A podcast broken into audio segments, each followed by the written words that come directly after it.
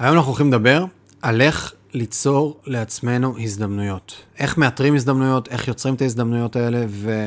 איך גם uh, כשלא תמיד נראית הדרך פתוחה, וגם כשאנחנו נמצאים, בין אם זה בגיל צעיר, או אנשים שלא בהכרח עם איזשהו סט יכולות נורא ברורות לגבי תפקיד או הזדמנות מסוימת, איך אנחנו באים ויוצרים את המציאות הזאת. והסיפור שלי מתחיל בזה שב-2017 נסעתי לסמינר של uh, טוני רובינס בלונדון, באפריל 2017, ונסענו בערך 70 ישראלים. ובאותו סמינר, אה, ראיתי שיש פה 70 ישראלים, ואמרתי, טוב, יש כאן הזדמנות הרבה יותר גדולה, כאילו, למשהו יותר גדול. ברמה העסקית, אה, כי מותג חזק, אני רגע מתעלם, טוני רובינס כן, לא, טוב, רע. נסעתי כדי לראות את ההפקה, להכיר אנשים טובים ולקבל גם קצת תכנים ולבחון, להיות בפיל גם בחוויה, חלק מהדבר הזה, וראיתי שהחוויה היא כיפית, היא מעניינת, היא טובה, גם התכנים לא רעים, והאנרגיה באמת נפלאה, ואנשים הם טובים. יש פה product, מוצר שהוא טוב, יש מותג שהוא מותג נורא חזק, שהרבה אנשים מכירים אותו, למה אנחנו רק 70 ישראלים פה? אז אמרתי, טוב, יש פה משהו שאפשר לעשות ו- ולהגדיל אותו. אממה, באותה תקופה, היה אה, זכיין ישראלי אחד, שקראו לו אה, מאיר, מאיר, מאיר כהיקר, שטוני רובינס ישראל היה מותג שהוא היה מותג שלו. ואז באותו, באותה תקופה כשחזרנו לארץ, אמרתי לו, מאיר, תקשיב, אני פניתי למאיר ואמרתי, יש פה משהו גדול יותר שאפשר לעשות. ואמרתי, איך אני נכנס בתוך ההזדמנות הזאת בתצורה כזאת או אחרת. ואמרתי, אני לא רוצה לשווק את זה או לעשות איזה משהו על הדרך, אלא אמרתי, בא לי להיכנס ולהיות כאילו מישהו פעיל, פעיל בצורה משמעותית בתוך העסק. באותה תקופה אני ילד בן 23, כן? ילד בן 23, לא עם איזשהו רזומה מסוים, לא עם איזושהי יכולת מסוימת, לא עם איזושהי הוכחת התכנות. כן, עשיתי כמה דברים, אולי ידעתי לדבר לא רע, ואולי קצת לשכנע, אבל לא היה לי איזשהו משהו בארסנל שאפשר להגיד, וואלה, אה, אה, אני רוצה אותו כשותף שלי. ואני, הכוונה שלי הייתה מההתחלה להיכנס כשותף של מאיר בתוך החברה. בתוך החברה בצורה כזאת או אחרת. אז גם לא הבנתי מספיק על שותפים וכל מיני דברים, אפשר גם לפתוח סוגריים לגבי הדבר הזה, אבל מאוד רציתי להיכנס כשותף. והיה עוד בחור איתי בשם גל, שגם כן היה, ככה היינו בתוך התהליך. ואז פניתי למאיר ואמרתי, איך אני, איך אני גורם למאיר? איך אני גורם למאיר להגיד כן לשותפות? עכשיו, לבוא ולגרום לבן אדם להגיד כן למישהו אחר להיכנס לעסק שלו, זה אירוע מאוד מאוד מורכב, כאילו, למה שאני אעשה כזה דבר, ובואו נבחן את זה קודם בכל מיני תצורות וכולי. ואני באתי ובניתי למאיר מודל. המודל שבניתי למאיר, אמרתי לו, תקשיב מאיר, אני מגדר אותך בהכנסות. מה שאתה עשית לבד, אתה הולך לקבל כהבטחה. אני לא הולך לראות שקל, עד שאני לא הצלחתי להביא לך את מה שהצלחת להביא, אנחנו, זה לא הייתי אני לבד, כן? ופלוס עוד איזשהו סכום מסוים נוסף. וזה היה המהלך למעשה. ואני מקצר את זה, כן? כי היה שם הרבה יותר שיחות והרבה יותר דברים, אבל בעצם, עצם זה שאמרתי למאיר, תקשיב, אתה תעשה את מה שעשית עד עכשיו לבד, אני נכנס, אני גם אחסוך לך זמן וגם כנראה נייצר יותר ביחד. נעשה כל מיני פעולות. אני, גל שותף נוסף, ואחר כך גם מצטרף שותף רביעי, נעשה יותר. אבל אתה מובטח לך גידור הכנסות ראשוני לגבי הדבר הזה. מפה לשם, to cut a long story short, בשבעה חודשים הגדלנו את החברה הזאת מ-70 אנשים, שבערך זה 700 אלף שקלים מחזור, לאזור של כמעט 400 484 אנשים הוצאנו, תוך שבעה חודשים, שזה כבר כמעט מחזור של חמישה מיליון שקלים. כאילו קבוצה, משלחת כמעט של 500 ישראלים, המון המון אנשים שנמצאים איתנו שם ביחד. ו... מאיר קיבל את ההכנסה שלו ופלוס אקסטרות מסביב, וכולנו יצאנו, עשינו איזשהו מהלך שהוא באמת היה יפה, והחברה הפכה מטוני רובינס ישראל לבי טאלנט, ונכנסנו כשותפי מניות בתוך החברה, ועשינו כבר משהו, תהליך שהוא אחר. אבל המסקנה מהסיפור זה לא רגע הסיפור של איך עשינו ומה עשינו, ומותג וטוני רובינס וכל מיני כאלה, זה לא הסיפור.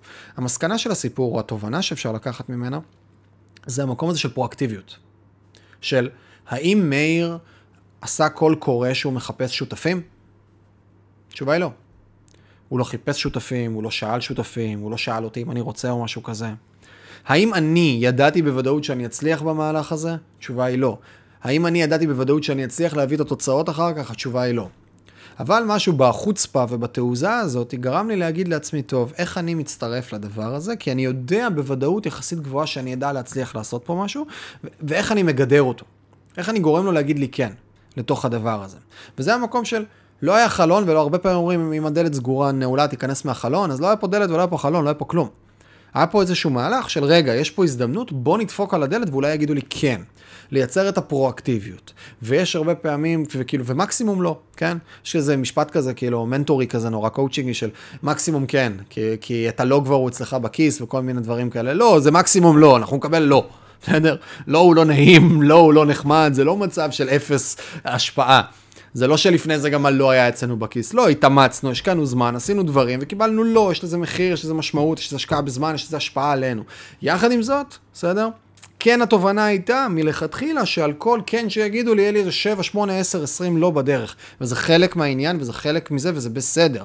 כמו איש מכירות שמקבל 100 לידים, פניות, ובסוף הוא מצליח לסגור 8, 7, אז זה בסדר, אז היו 92 אנשים שבסוף לא התקדמו איתנו, אבל 8 כן, וזה הבסיס, משחק של סטטיסטיקות. ואותו דבר, גם כן, כשהייתי בן 22, 21 ועוד הייתי בצבא, ולא היה לי תפקיד לא היה מה לעשות בחוץ, אז התחלתי לדפוק על דלתות ולהגיד לאנשים שהם צריכים אותי. פניתי לתעשייה האווירית, ופניתי לאלביט, ופניתי ל, אה, ל, אה, לחיל האוויר עצמו, לגופים שמפתחים טכנולוגיה.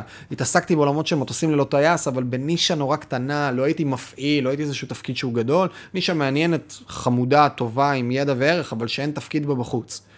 ואז כשהתחלתי לדפוק על דלתות ופניתי לכל הגופים האלה ואמרתי להם שאני רוצה להיכנס ואתם צריכים אותי, אז קיבלתי איזה חמישה לא בדרך, אבל מדי פעם איזה מישהו אמר לי אולי דבר עם ההוא, אולי לא זה רלוונטי. עד שבסוף הגעתי לאדם נפלא, נפלא, נפלא, ש- שאמר לי, אה, וואלה, מעניין מה שאתה אומר, אולי יש לי יום בשבוע בשבילך, ובסוף סגרנו על משרה מלאה. ומצאתי את עצמי יועץ לחיל האוויר. בניתי לעצמי תפקיד, והרווחתי בו לא רע בכלל בתור יועץ. בלא מעט כסף ב- ב- בשעה. בתור ילד בן 22-23 זה היה אחלה של תקופה, למדתי המון, הייתי עם אנשים נהדרים ונפלאים וקיבלתי גם שכר שהוא שכר ראוי ביותר. ושוב, האם הם פתחו משרה שנקראת, אנחנו מחפשים יועץ בתחום של אה, מערכות תכנון משימה למטוסים, וזה כאילו ללא טייס, כאילו משהו כזה סופר נישתי? התשובה היא לא. האם, הם, האם אני הייתי qualified לתפקיד הזה? האם, כי כל החבר'ה שהיו איתי, אגב, באותו תפקיד, כאילו במק, המקבילות שלי, הם היו חבר'ה שהם עתודאים מהנדסים, פיזיקאים, מתמטיקאים, מהנדסי חשמל, בסדר?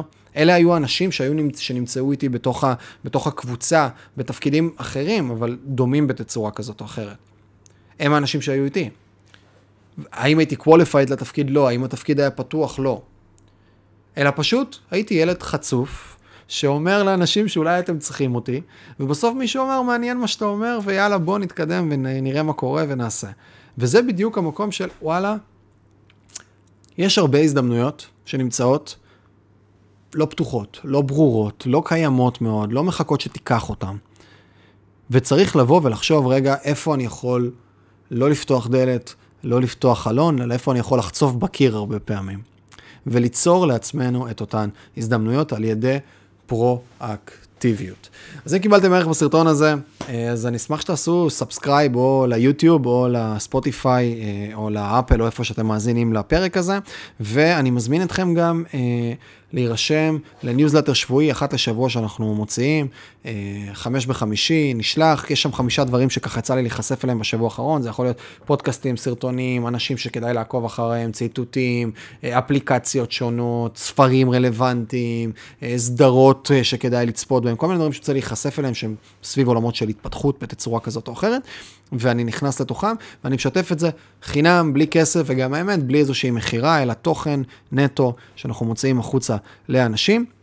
זה כזה משהו שקורה פעם בשבוע, יש מעל 30 אלף איש שכבר נמצאים בתוך אותה רשימה, ואם בא לכם להצטרף אליה, אז אתם מוזמנים לחפש חמש בחמישי בגוגל, ותגיעו להרשמה לתוך הדבר הזה. אני הייתי מיכאל מלמדוב חברים, ומקווה שקיבלתם ערך, ונתראה בתכנים הבאים.